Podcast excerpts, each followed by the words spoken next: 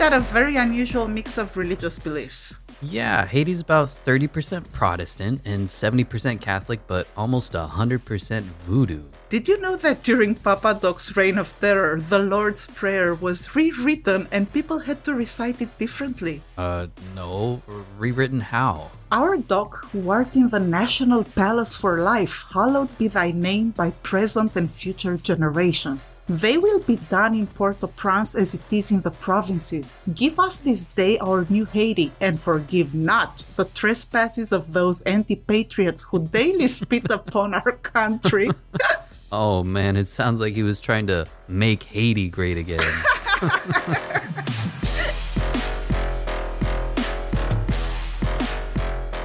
Hello, Doobie friends. I'm Sandra. and I'm Tyler. Welcome to Dubious if you're a first time listener, and welcome back to our podcast if you've been listening to the crazy stories we bring you each week. Either way, we're happy you're here as we take you on a tour of dark magic, fantasy, and a murderous dictator. Today we are talking about Haiti and Francois Duvalier, aka Papa Doc, one of the most ruthless dictators in history. He was a medical doctor educated in Michigan in the United States who then used voodoo and his own Wagner type militia called the Tonton Macoute to spread terror and unimaginable violence to consolidate power. Duvalier once said, The Haitian people are made to suffer. Well, he certainly made sure of that. And after a diabetic coma, Papa Doc woke up claiming to be the reincarnation of an immortal spirit named Baron Samedi and said bullets can't hurt him. He bathed with his top hat on and talked to the decapitated heads of his enemies while in the bathtub. And he had a torture chamber right outside his apartment in the presidential palace. Brace yourselves. Some parts of this episode are graphic descriptions of murders or violence in general, so discretion is advised. Let's start with a very brief history of Haiti as it's relevant to Papa Doc's rise to power. In a strategic spot geopolitically in the Caribbean, Haiti occupies the western third of the island of Hispaniola, with the Dominican Republic in the eastern two thirds. Haiti is currently the poorest country in the Western Hemisphere.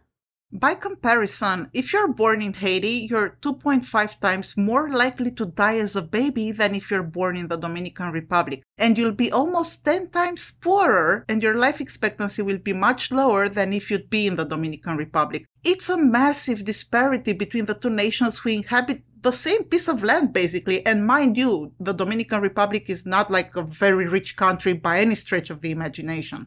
When Columbus landed on the island of Hispaniola on December 6, 1492, this land was ruled by a cacique or Taino Indian chief. After the French arrived in the 17th century, the indigenous population was largely exterminated. As a result, Africans, primarily from West Africa, were imported as slave labor to produce raw goods for international trade. Haiti was France's richest colony in the 18th century. It was so fertile and so rich that it was known as the Pearl of the Antilles. But a lot of the people they brought and enslaved were from the Congo, a region torn by wars. So many of these slaves had military experience and they were all united and revolted against the French. When the French Empire was at its most powerful from 1791 to 1804, and they won. I mean, around, find out. Haiti became the first slave colony to overthrow its masters, the first free black republic in the world. And thanks to the Haitian people, Napoleon Bonaparte, who was running out of money as he was at war with Britain as well at the time, was forced to sell Louisiana to the United States in 1803, resulting in a massive territorial expansion for the United States. That's an understatement. The US basically doubled in size. Exactly. So, you know, when these Haitian families fleeing their native country, which in the meantime became a failed state thanks to US interventions there, among other things as well, and when they travel through the Darien Pass, one of the most dangerous journeys one can ever take, and they try to come here, let's just keep in mind that we have a moral duty to not mistreat these people and, you know, dehumanize them. Yeah, that's a good point. We actually talked about the Darien Pass in the Hero Dog Wilson and the Children Who Survived 40 Days in the Jungle episode. Yes, so, you know, when people complain about migrants from Haiti and South America, they should consider that without Haitians, the United States would be half of what it is today from a territorial point of view. Right. So, when Haitians took their independence in 1804, they changed their colonial name from Saint Domingue, the name given to them by the French, to its Taino name of Haiti or Haiti in Creole. And at that point, the world powers were shunning Haiti. Nobody recognized them as a nation because none of these world powers wanted their colonies and their slaves to revolt, right? I mean, think about it. Haiti was at this point an inspiration for black slaves in southern states. So the British, the French, obviously, and the United States blockaded Haiti economically and diplomatically and were threatening to occupy Haiti again. And that made the Haitian leaders use the minimal financial resources they had on military defenses at the expense of other investments in economy, public health, or education. It's a vicious circle. Haiti ended up with a chain of leaders who were trying to balance an poor population's needs and increasing unrest and the pressure from the outside. In 1825, French ships started showing up on the East Coast. The French sent a representative with a message from the king. It was an ultimatum pay the former plantation owners for their lost property or face invasion.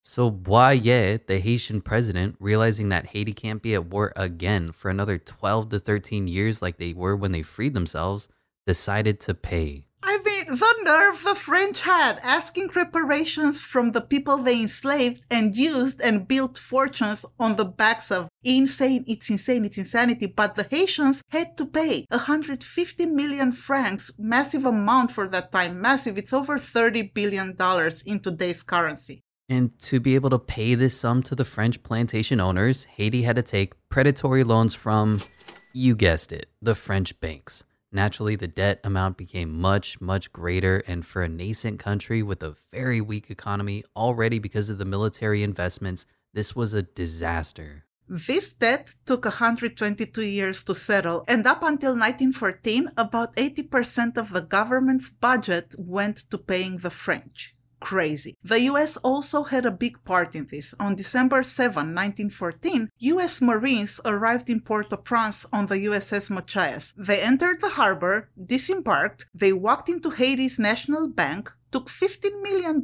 worth of gold, loaded it on the warship, and went back to New York. That sounds like a government sponsored bank heist.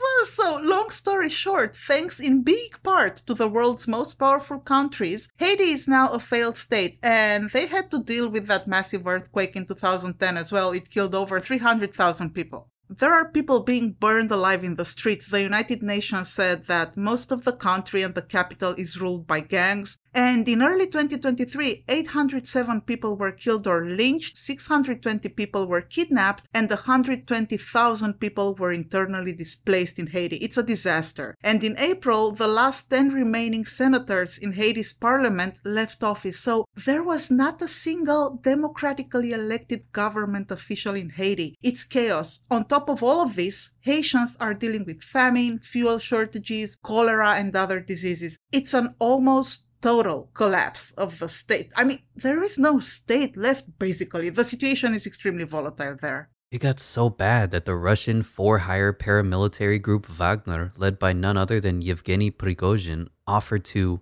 help. Yeah, right before he also offered to like invade Moscow, but he failed. But anyway, his help, you know, is code for offered to pillage and extract more resources amid the chaos in Haiti, because that's what they do in Africa, for example, with the diamond mines, and everywhere Wagner goes, they just destroy things. Exactly. So, how does Francois Duvalier, better known as Papa Doc, play into Haiti's history? Why is his legacy one of violence and voodoo fueled bloodshed?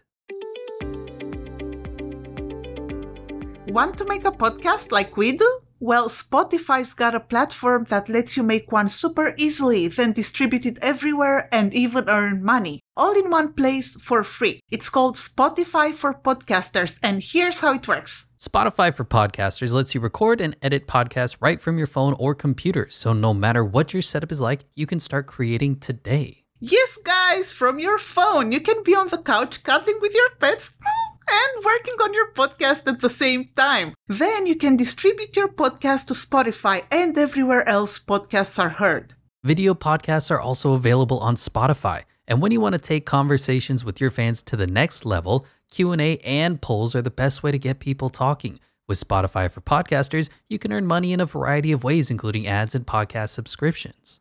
And best of all, it's totally free, no catch.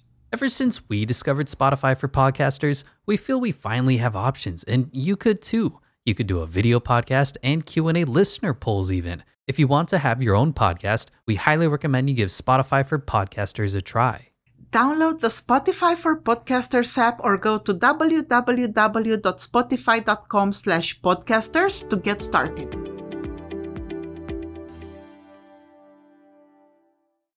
Well, there is no consensus as to which leader or moment in Haiti's history caused the country to cascade into the anarchy and chaos happening now. Is it the assassination of President Jovenel Moise in 2021 by the Colombian mercenaries? Is it the earthquake that pushed the country on the brink of collapse? Is it Haiti's early history? Is it Papa Doc? I think it's all of it, but Francois Duvalier, Papa Doc, played a central role in all of this. This is a man who ruled Haiti with an iron fist from 1957 to 1971.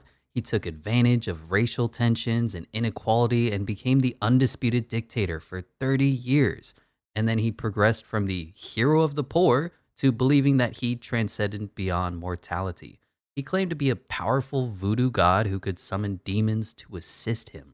Francois Duvalier was a monster, responsible for the deaths of over 60,000 people and the reign of terror that undeniably still echoes through Haiti today.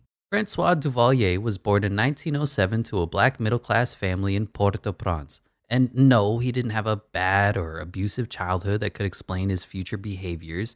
He had a normal life, was loved by his parents, nothing out of the ordinary. But in July 1915, when he was eight years old, the United States invaded and occupied Haiti. I think that was the first time Duvalier, as a child, went through a transformative moment that would partly shape his life. I mean, Germany was hoping at the time to occupy Haiti, but the Americans couldn't let them have Hispaniola because just like Cuba, Haiti and the Dominican Republic are strategically positioned, very important for our foreign policy stuff and what we want to do and our goals in the region. So the US stayed in Haiti for 20 years, and those were two decades of horrible abuses of all kinds, a complete nightmare for the Haitian people.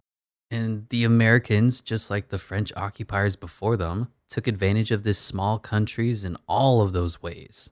By the way, did you know what the French plantation owners were calling themselves during colonial times? What? Les Grands Blancs, the Great Whites. Wow. I mean, at least they were honest. They knew they were predators, like white predators, but it's unfair to the sharks, though. They don't exploit anyone, the sharks. They're, I don't know. They just eat people. Yeah, but like very few people. And we go into their homes. The ocean is their home. So, mm, I like sharks. Anyway, Francois Duvalier grew up under American occupation, very aware of his country's history and its former riches. Remember, Saint Domingue was, before the Western blockade, the most prosperous colony in France's entire empire. It produced 60% of the world's coffee and 40% of the sugar consumed in France and Britain. And Haiti is a small country. Duvalier was also aware of the class system. We won't go into much historical detail, but the French plantation owners obviously had children with their slaves, and a new class kind of emerged, the Haitian mulatto class. That's how the Haitians call the European African mixed race. The mulattoes had slaves of their own in the past, so they're not exactly like the rest of the Haitians, but they were not like the white people either. And I think almost all the presidents up to Francois Duvalier were mulatto in a country where over 90% of the population was black. In 1934, Francois Duvalier finished medical school and got his medical degree in Haiti. 1934 is also the year when, after 20 years of occupation, the US left Haiti but continued to control its public finances, taking 40% of Haiti's income for debt repayments to the US itself. Long story, we won't go into it, but everybody gets the idea more pillaging by a superpower of an exploitable nation. And 10 years later, in 1944, despite his deep rooted and let's be honest, justified dislike for the country, Duvalier went to study public health medicine in the United States. He graduated from the Graduate School of Public Health at the University of Michigan on a scholarship that was meant to train black doctors from the Caribbean to take care of African American servicemen during World War II. Wow, that sounds like classic American racism. I know, right? But then again, we were founded as a slave owning racist country. We had the three fifths clause in our constitution. Article 1, section 2 said that any person who was not free, aka the black enslaved people, would be counted as three fifths of a free individual so of a white person, for the purposes of determining congressional representation. So, in 1945, Francois returned to Haiti, bringing with him a miracle drug, penicillin. And at this point in his life, Duvalier was a young, educated Haitian doctor who wanted to eradicate yaws from rural Haiti. Yaws is a chronic, highly infectious, and disfiguring skin condition. It's horrible. I did a small goog and it's the stuff of nightmares. It spreads through touch so super fast, you know. It makes your skin burst into ulcers and yellowish lumps filled with And as the disease progresses, it affects not only just, you know, the skin, but also the cartilage and the bones of the patient. So anyway, the point is antibiotics work like a charm and yaws gets cured fast with penicillin, for example. So our boy Francois Duvalier decided to help all the people suffering from yaws and began a sort of a doctor's pilgrimage, I guess. Yeah, and at this point, the work he was doing was admirable. He traveled to very remote, very poor areas of Haiti on foot through harsh terrain, reaching even the most isolated villages and treating these people. This was a guy who grew up in a city, he had a middle class life, so it's the first time he ever gets to see how the poorest of Haitians lived. And he kept working to save Haiti. He went from village to village and truly helped hundreds, if not thousands, of people. And he became a phenomenon among Haitians. I mean, they loved him and his kind fatherly demeanor and his healing hands, and they started calling him Papa Doc. During this time, Duvalier's fascination with African religious voodoo heritage slowly but surely grew into an obsession. And this is where all the red flags are up and our dubimeter alarms go off. Haiti's religious makeup is a combination of African animistic religions and colonial Christianity. This is the case in most former slave colonies. The people kidnapped and enslaved by the French from Africa and shipped to the Caribbean brought with them their traditions, culture, and beliefs to Hispaniola, and then, as usual, they were converted to Catholicism by force, just like the United States did with its slaves, converting them to Christianity also by force. It's textbook. The Bible has clear passages about how slaves should obey their owners. Servants, be obedient to them that are your masters according to the flesh, with fear and trembling in singleness of your heart, as unto Christ. King James Bible, Genesis 9 18 to 27. Of course, the Bible says all that. I mean, there's also the curse of Ham, where Canaan was intentionally dropped from the story. Ham was made black and his descendants were made Africans. Too bad people don't actually read the Bible or the Quran in their entirety. They'd be shocked not only about the slavery parts, but also the killing of men who lieth with men parts, the killing of men and women who dress like the opposite sex parts, and the many other horrors. Anyway, these hateful things don't come out of nowhere in society. It's all from the Abrahamic religions, Christianity and Islam but you know, that's for another episode. Back to our voodoo now. Yes, spelled V O D O U, the Cray version of West African voodoo is the only traditional African religion which survived in the New World. The word itself actually comes from Vodun, that is the African term, and voodoo means spirit or deity. Vodun survived and meshed with the Catholicism forced upon Haitians because it had some common elements to Christianity. You know, all religions have a few similar components, a storyline that, while different, it does have common points. For example, Voodoo and Christianity are essentially monotheistic religions which recognize one single supreme spiritual entity or God. Right. In voodoo, this main deity does not get involved with the lives of humans and is not concerned with the earthly world but there are numerous lwa, which are powerful spirits that followers of voodoo can pray to. So the enslaved Africans brought to Saint Domingue saw a big similarity between these lwa and the saints in Catholicism. Right. So to them, it kind of felt like, okay, like this saint could be this lost spirit and this saint could be this other one. So they felt like they can still keep their own beliefs, which did not include slavery, by the way, but also merge these beliefs with Catholicism. Nevertheless, like we said in the intro, no matter what kind of official religion Haitians have, Protestant, Catholic, Baptist, or whatever the case, all Haitians were, and for the most part still are, almost 100% voodoo. So it was during this time in rural Haiti that Duvalier saw firsthand just how voodoo ruled the everyday lives of the people. And he had a revelation. voodoo was key to whatever he decided to do next. And while he was living in rural Haiti, helping people with their medical issues, Duvalier also learned more about the grievances of the black majority population.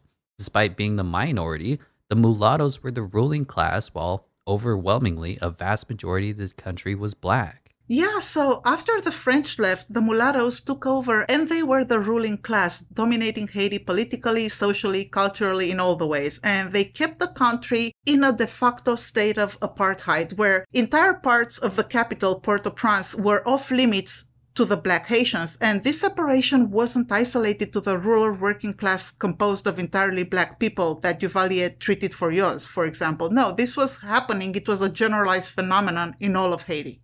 While he was still a young doctor helping people, Papa Doc Duvalier adopted noir nationalism, an ideology that was very popular back then.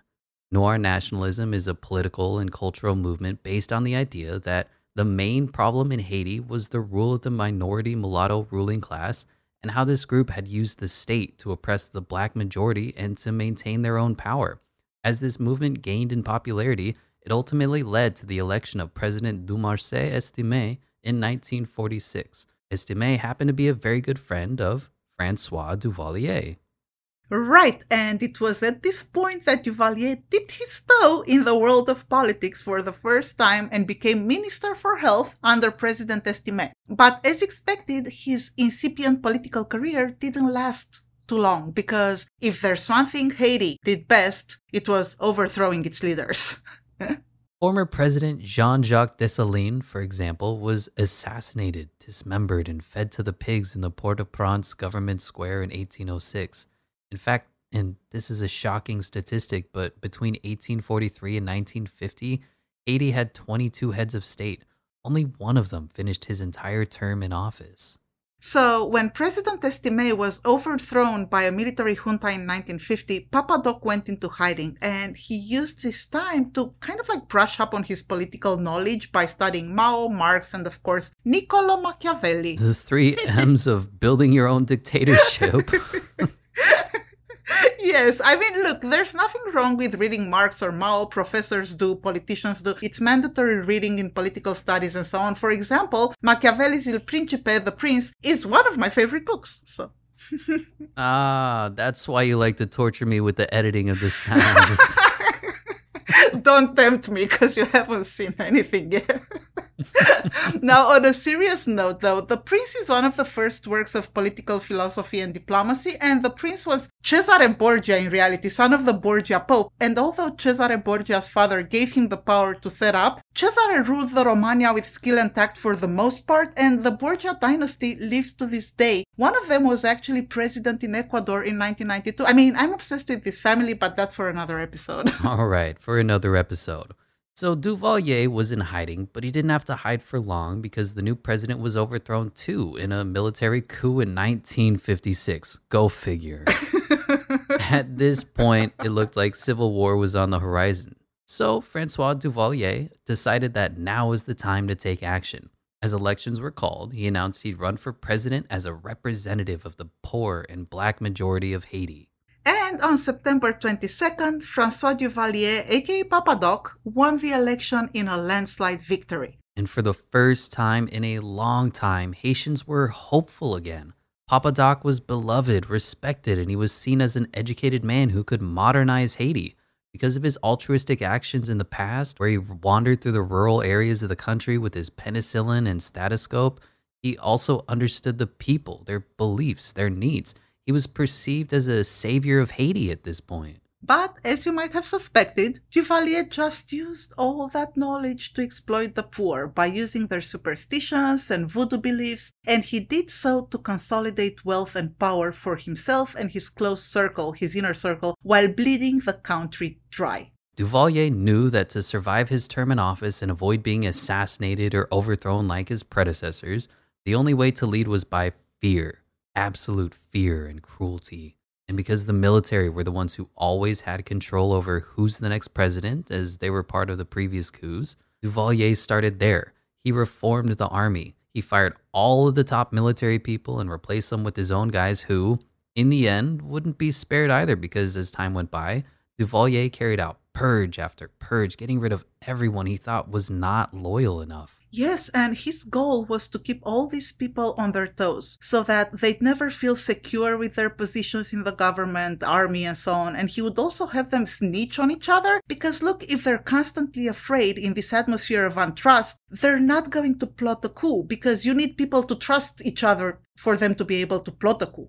Exactly, but very soon after Duvalier's inauguration, there was a mini coup attempt led by eight former army leaders who'd just been fired, and they started shooting at his palace. But Duvalier squashed this mini coup before it even started.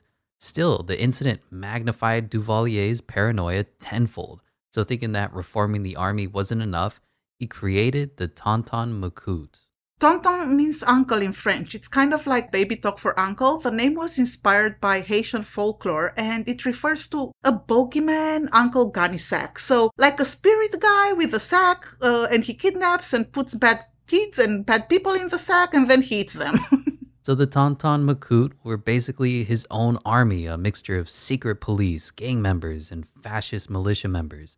Literally, if the Stasi and the NKVD and the Boogeyman would have a child, that's the Tonton Macoute. That's the best description of the Macoutes I've ever heard. Thank you. Well, the name was terrifying for the Haitian people, and it wasn't a coincidence. The first wave of this new presidential army came from the prisons and slums. So the Tonton Macoute were former convicts, murderers, rapists, and the worst of the worst.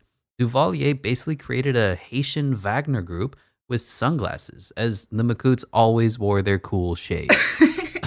yes, and this militia soon outnumbered the army, and when Duvalier recruited these murderers and rapists and scum of the earth, he gave them carte blanche to do whatever they want rob, torture, kill, anything, as long as they are loyal to him. The Macoute were scary. They sometimes painted their faces in terrifying patterns and always, always wore their sunglasses. As we said, they grew bigger than the official Haitian military, and it is not cheap to support a personal militia of that size. But as any good dictator does, Duvalier made it work. Yes. He was soon enough spending 50% of the government's budget on the Macoutes. In the meantime, 90% of the population remained illiterate, hungry, and in abject poverty. Furthermore, to finance the Macoutes, Duvalier raised taxes, consistently pillaging and extracting as much money as he could out of the state out of the Haitian people he pretended he was going to represent. Still, that wasn't enough. Nope, it never is with dictators, is it? I mean, Duvalier needed more cash, much more to keep himself in power and fund his militia. Reluctantly, he had to come to terms with the idea that the only place he could turn to was the country he hated the most, the United States of America. And he gets lucky because the Bay of Pigs happens, then Kennedy, who disliked Duvalier, gets assassinated, but that's a bit later in our story. So, in 1959, Castro won his communist revolution in Cuba. Obviously, the United States was horrified. We also had containment as foreign policy still at the time, and the idea was to stop the spread of communism. So, Duvalier, after Castro came to power in Cuba, pretty much blackmailed the United States by saying, Look, as of now, Haiti is not communist, but you know what could totally and definitely and surely keep us away from borrowing money from Cuba and maybe embrace communism? You giving us more money instead. And it worked. The US the US gave him millions and millions of dollars in aid. And speaking of aid, let's remind our listeners about our ad-free content. We're not the Macoutes, but we'd really appreciate your support, to be friends. Yes, our listeners can claim all our episodes ad free if they become patrons. Yes, to be friends, as you know, we are an indie podcast. We have no team of editors, no sound designers, no researchers, and so on. It's just us two doing our best every week to create the best content we can in our free time on nights and weekends, sometimes even during work hours. Shh, Sandra. what? It's true. Hopefully, we won't get fired from our day jobs because you broke the news. Shh. okay, let's go on. You're right. Move on. so, if you want to support us, please become a patron on dubiouspod.com or by clicking the link in the episode notes right here in the app you're listening to us in. It's cheaper than a fancy tea. Right, that's it. That's our little announcement. I always feel weird asking people to become patrons or for anything in general.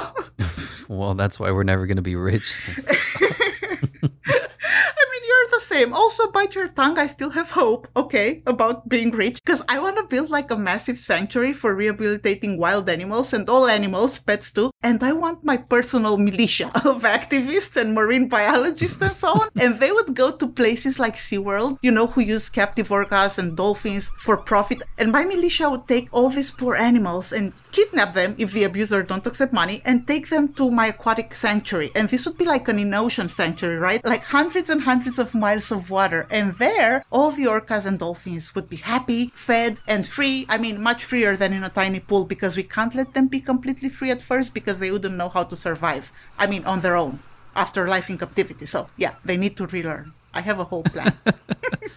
okay, I think we're done with the dolphins. We've got a story to tell here. What's crazy is that despite knowing what the Macoute are and what they do, the US not only sent huge sums of money to Duvalier, they even sent the Marines to train the Tonton Macoutes. This was a massive win for Duvalier, and it really helped strengthen his grip and his control of Haiti. So far, this story is anchored in reality. We have an all powerful dictator with a massive personal militia. It's textbook totalitarian regime. But Duvalier had a secret. He had diabetes, and on May 24, 1959, out of the blue, while in his office, he collapsed. His right hand man saved his life by giving him a glucose shot, unfortunately. unfortunately. Duvalier spent nine hours in a coma. His inner circle knew that this must remain a secret. Nobody could know that their dear leader was so susceptible to a disease, just like any regular person. So he was flown to Cuba for treatment to ensure that nobody in Haiti finds out about the incident. He was treated at Guantanamo by American doctors. The US government facilitated the whole thing. Yes, and when Duvalier regained consciousness, he was a changed man. Not for the better. Something happened, like a switch went off in his brain. He went from cruel to demonic. I don't know. Some speculated that it is possible he had brain damage from the fact that he lacked oxygen for a few minutes when he collapsed. It's unclear, but he was more evil than even before, and his voodoo predilection grew exponentially. He was delusional. Let's just call it what it is that or a very good actor. He started to refer to himself as a powerful voodoo lwa. This is one of the spirits that we told you about earlier. And Papa Doc Duvalier didn't pick a random lwa. He chose to present himself as the reincarnation of the most terrifying of all spirits, Baron Samedi. Baron Samedi, master of the dead and ruler of the underworld, is often depicted as wearing a black top hat and a black tailcoat. After his coma, Duvalier even started speaking in a low pitched, nasal kind of voice, trying to be and sound like what Haitians imagine Baron Samedi would sound like. that was so good. Tyler, you're great at this. And then Papa Doc Duvalier fully leaned into this role play situation. We're talking torture. And he used the Macoute to do his bidding, of course, because they were extremely violent and enjoyed being violent too. So Duvalier built a torture chamber right outside the presidential apartment. Insanity! I read the apartment actually shared a wall with the torture chamber so that Duvalier could hear the agonizing screams of his victims. He also liked to watch the Macoute carrying out the mangled bodies from the plushy comfort of his armchair. Many of these state sanctioned Macoute sadists became wealthy and infamous. Remember, they were given permission to do whatever they wanted. One of them, Luckner Cambronne, is known as the vampire of the Caribbean because he had a very profitable side hustle of selling Haitian bodies, body parts, and blood to medical schools and research departments in the United States. And the United States pretended we didn't know where these bodies came from. Naturally. So, time for the next move in the dictator's textbook. In 1961, Duvalier overturned the Haitian constitution. Previously, each president could only have one single term in office, but Duvalier wasn't going to let that happen to him.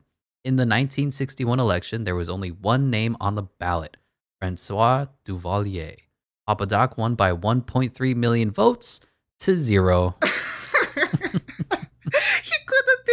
put like 200 or 2000 votes there like against him you know just for the sake of appearance. Like zero. Oh my god. So now with the second term ahead of him duvalier continued to terrorize and bleed the haitians dry literally. It's important to mention that he doesn't really believe in any of the religious superstitious stuff but he is using it like all dictators use a religion or similar construction to control the people. Right. I mean, like the Kims in North Korea, the official religion is non atheist, right? In practice, though, what Kim Il sung did, uh, Kim Il sung is like the original Kim, the grandfather of the current Kim. So, what he did is mix Confucianism with the cult of personality and a splash of Christian symbolism, too, and use this mix to control and manipulate his people. Story goes that when he was born atop Mount Paektu, the mythical birthplace of Korea, a new star appeared in the sky, the brightest one, of course. I mean, this is Christian symbolism, the Star of Bethlehem. Also, the bird started singing. I think there was a rainbow in the story as well. I mean, some nearby shepherds came. The point is, the Kims use religious motifs and build themselves up as demigods. I read somewhere that elderly North Koreans didn't even believe that Kim Il sung pooped, like at all, because he was so holy and godlike that he was above pooping. His body was not of the physical realm. Anyway, his birthday is North Korea's biggest holiday, the Day of the Shining Star. Oh, and his son, Kim Jong il, was born Yuri Irsenovich Kim in Siberia. So, look, Duvalier, just like the Kims were inspired by Soviet communism, used voodoo and Christianity too to oppress and manipulate his people. Yeah, and he doesn't believe any of it, but he utilizes it. That's what got him into power. He also understands hey, it's a 90% black majority country. I just need to say this stuff, act like I believe what I'm preaching, kind of like Trump and the evangelicals. he's using them and he's saying what they want to hear. Anyway, with Duvalier, I think his only true ideology was noir nationalism, but above all, money. A hundred percent. I mean, it's just money. I think it's greed. This was beyond an extractive system. It was a mobster led state, and it's now a failed state. It was a kleptocracy. This wasn't necessarily ideology based, it was all for money. And about extractive systems, I'd recommend Why Nations Fail, extraordinary book by Daron Acemoglu and James A. Robinson. No, they're not sponsors or anything. It's just a great book that I read, and I, I don't know, it sounds academic and stuff, but it's not. I loved it. You know what the kleptocracy part reminded me of? President Mobutu of Congo, a developing and frankly struggling African country where everyone was playing the lottery as it was a huge prize, and guess who won? President Mobutu. Obviously, he rigged the lottery system, right? Yep. Just like Papa Doc, Mobutu preyed on his people and got himself rich while everyone else was starving. But let's see, what happened next in Haiti? What did Duvalier and his sunglasses militia do next? This episode is sponsored by BetterHelp. You know what I always say, right? You can't ignore your trauma and hope it disappears. The only way forward is to deal with it. Life keeps throwing curveballs at all of us. Fireballs, spitballs, too many balls. And when you're overwhelmed, you're not at your best and it affects your interactions with the people you care about. So, how do you deal with it all? Call your therapist like I do. Yes, to be friends, I'm a BetterHelp happy customer, been using their services since way before we even started this podcast. I can attest to the fact that Sandra is now, let's say, a much lovelier person to be around. oh, shut up. Also, my therapist will love hearing that. With BetterHelp, you can tap into a network of over 25,000 licensed and experienced therapists who can help you with a wide range of issues. If you're thinking of giving therapy a try, BetterHelp is a great option. It's convenient, it's affordable, it's flexible, and most importantly, it's entirely online. And you'll get 10% off your first month if you sign up at betterhelp.com slash dubious. Yes, and then you can talk to your therapist whenever and however you feel comfortable, whether it's via text, chat, phone, or video call. If your therapist isn't the right fit for any reason, you can switch to a new therapist at no additional charge. So, do yourself a favor, take care of your mental health, because when you feel empowered, you are prepared to take on everything life throws at you. Visit betterhelp.com slash dubious to get 10% off your first month or click the link in the episode notes. That's betterhelp, H-E-L-P dot com slash dubious.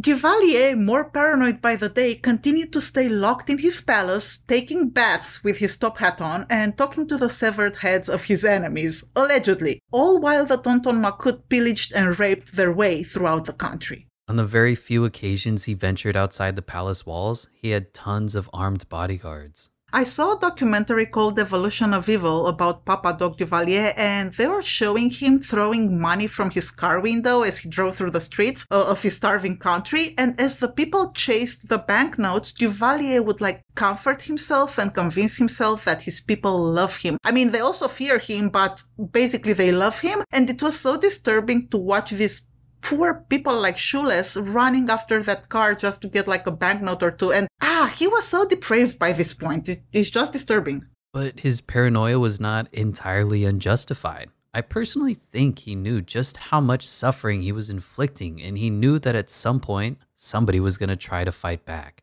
On April 26, 1963, a lone sniper fired at Duvalier's children.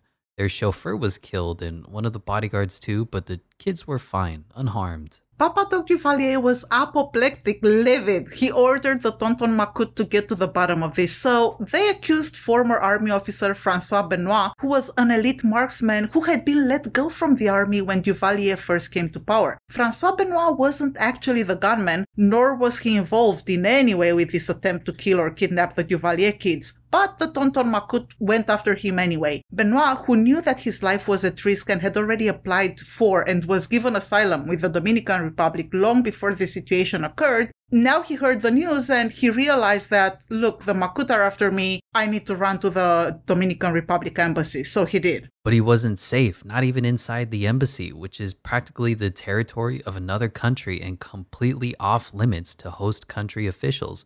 The Macoute entered the Dominican Republic embassy searching for him.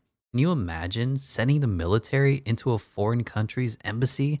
That is legally an act of war. But Duvalier didn't give a single f- no, but Benoit wasn't there.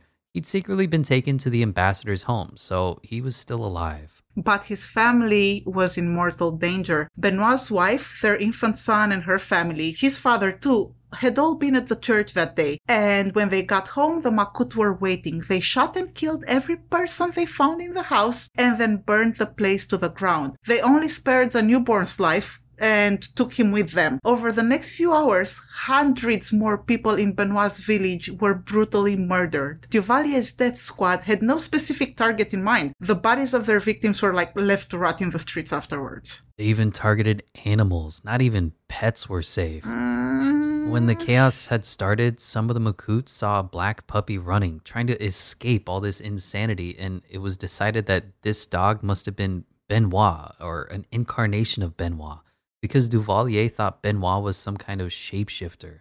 I don't even want to hear this. I can't deal with it if they hurt animals. My Odie is a black chunky pup, so. I know, but we have to say what happened because it's part of the story. Duvalier ordered the killing of any and all black dogs that anybody could find. You could have skipped that part. It wasn't essential to the story. And you said I torture you with the editing. Who's torturing who here?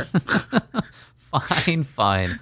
All the black dogs in Haiti escaped the Macoute and lived happily ever after on a nearby island called Cute Puppy Island, where they found a loving home with people who loved them and gave them Tritos, and they splashed on the beach. Thank you. Yes.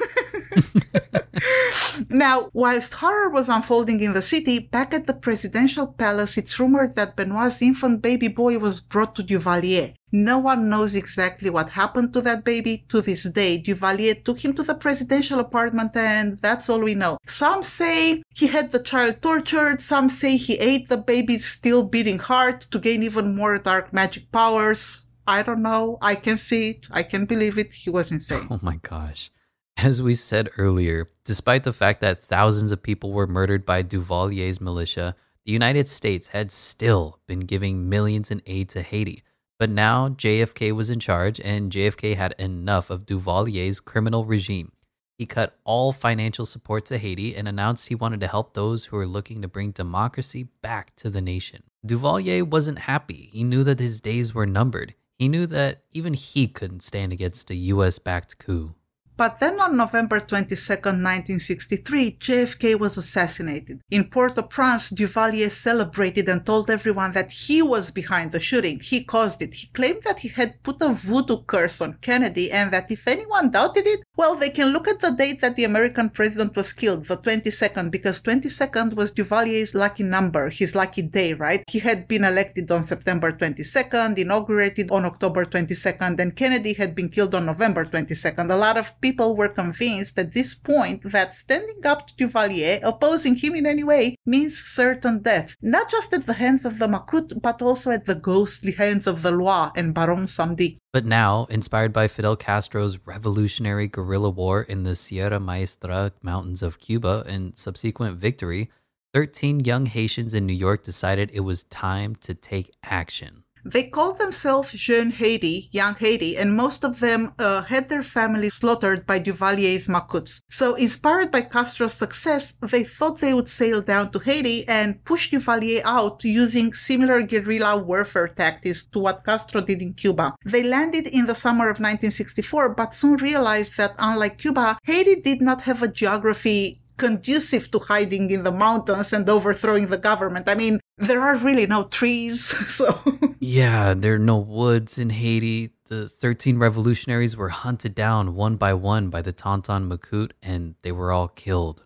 And then some really psychopathic stuff goes down. Probably one of the most insane stories we've heard. The bloated, rotting body of the leader of the Jeune Haiti revolutionaries was placed in an armchair at the international arrival section of Haiti's international airport as a warning to anyone, especially young Haitians living abroad who might even think to overturn or fight against Duvalier. Of course, this mini revolution attempt only increased Duvalier's paranoia, so next he did what he knew best more and more violence. The Macoute located the village in Haiti where the members of the Jeune Haiti were from, and they had family there. So the area was completely destroyed, obliterated. Women and children were raped, tortured, and murdered in front of the men, who were then killed as well. The violence didn't stop there in that village. The Macoute simply decided to just go on with the killing uh, and bloodshed throughout the country for no reason, really, other than they were psychopaths. And thousands and thousands of Haitians were murdered. It's at this point in time that Duvalier raises himself from mere mortal to omnipotent god king on earth, basically. In June 1964, Duvalier changed the constitution of Haiti again and made himself president for life. He, of course, said, It is not my desire, but the iron will of the Haitian people who I give no one else to vote for. Why give no one else to vote for? I mean, if you're the only option, it's not their will. They have no choice. After a shocking landslide victory, Duvalier gave a speech to the nation in which he publicly proclaimed himself to be an immaterial being and voodoo spirits. he's been using voodoo myths and symbolism for years to consolidate power, but this immaterial being announcement is just on another level of crazy. I mean, he's saying he's immortal and immaterial in public speeches as president of a country. It's insane. And he made up a story. He was saying that he went to the mountains to a certain cave believed to be home of the powerful dark spirits. According to Duvalier, together with a local voodoo priest, he held a ceremony in that cave which allowed him to bring those dangerous and malignant demons to come and live in a special room that he had built in the presidential palace. Duvalier was the king of hospitality. He told people that those dark spirits were his to control and he could unleash them at any time on anyone who crossed him. This situation, the speech, the spirit room, it all fueled more rumors. People were saying he was creating zombies from the bodies of his friends. And as we mentioned, he'd sit in the bath with his top hat on, conversing with the decapitated heads of his enemies. In fairness, we don't know just how much of this is fact and how much is fiction. It is entirely possible this is just propaganda because look, what he does is he uses democracy to get into power at first. Then he uses violence and cruelty to consolidate that power. And then he uses this mix of religious, you know, like voodoo and other influences to secure power for life. So how much of this is true? Nobody knows. Would I put anything past him? No. Absolutely not. By the end of the 60s, Duvalier had completely built his reputation as an immaterial being slash god. As we saw in the intro, even had the Lord's Prayer rewritten about himself and reinterpreted it. We're going to say it one more time just because it's too good. Can you recite it like you mean it? okay, I will. Our dog, who art in the national palace for life, hallowed be thy name by present and future generations. They will be done in Port-au-Prince as it is in the provinces. Give us this day our new Haiti, and forgive not the trespasses of those anti patriots who daily spit upon our country. I personally like the part where he added a not, forgive not the trespasses. I mean, it's complete insanity. He also names himself Master of the Crossroads, the Haitian Flood, and the Man Who Sees Forever. so here are the theories he went mad, or he was a con man, or both, or he had suffered some brain damage from his coma and this behavior had neurological causes. I mean, personally, I think it's con man combined with a sprinkle of neurological issues from the coma, but he was also an evil piece of crap before his coma, so it's kind of just who he was. He loved power, he understood the hold voodoo holds over Haitians, and he used it to his advantage. He never believed in it, but he used it. He knew that the poorest people in this country were illiterate and extremely superstitious, so he took advantage of that and manipulated them. When he ran for president, voodoo priests in Haiti allowed him to use their temples as grassroots campaign headquarters. Right, and remember how we talked about noir nationalism, the belief that black Haitians, not the mulattoes, should be in charge? Well, even Duvalier's strong willed favorite daughter, Marie Denise, fell victim to his fury when she insisted on marrying Lieutenant Colonel Max Dominique, a black man. Despite his public stance that Haiti belonged to the blacks, Papa Doc Duvalier had married a mulatto himself and made it no secret that he wanted his children to follow his example. After Marie Denise married Max, the man Duvalier hated because he was black just like himself. Crazy. Duvalier wanted the couple out of his sight. I mean, he couldn't kill them because, you know, that was his daughter, but he appointed Max as ambassador to Spain just to get rid of them, right? And hours after the couple left Port-au-Prince, Duvalier rounded up 19 of their army officer friends, and after accusing them of plotting against him, he personally led the firing squad that executed them. even the noir nationalism ideology he had was BS. He didn't even believe in that. All he cared about was power and money. The terror Duvalier spread got so deep into people's heads that Haitians refrained from even thinking bad thoughts about him, just in case Duvalier would somehow know and punish them. Looking at the entire chronology of this story, I think Papa Doc Duvalier had a god complex. I mean, even the first part of his life as a young doctor when he cured people in rural areas using penicillin, I think even then he was feeding on the praises and the ego boosting feedback and loved it and wanted more. I mean, psychopaths do and sometimes have been doing selfless acts just to get people's love and trust so that they can later prey on those people. But by the end, by 1970, Duvalier wasn't doing great. He knew he didn't have much time left. He was a doctor, after all. So he appointed his eldest son, Jean Claude, who was just a teenager at the time, as new president of Haiti for life. On the 21st of April in 1971, Papa Doc Duvalier died in his sleep peacefully. At the time of his death, his personal wealth was valued at $150 million, which accounted for a staggering 41.3% of Haiti's entire GDP.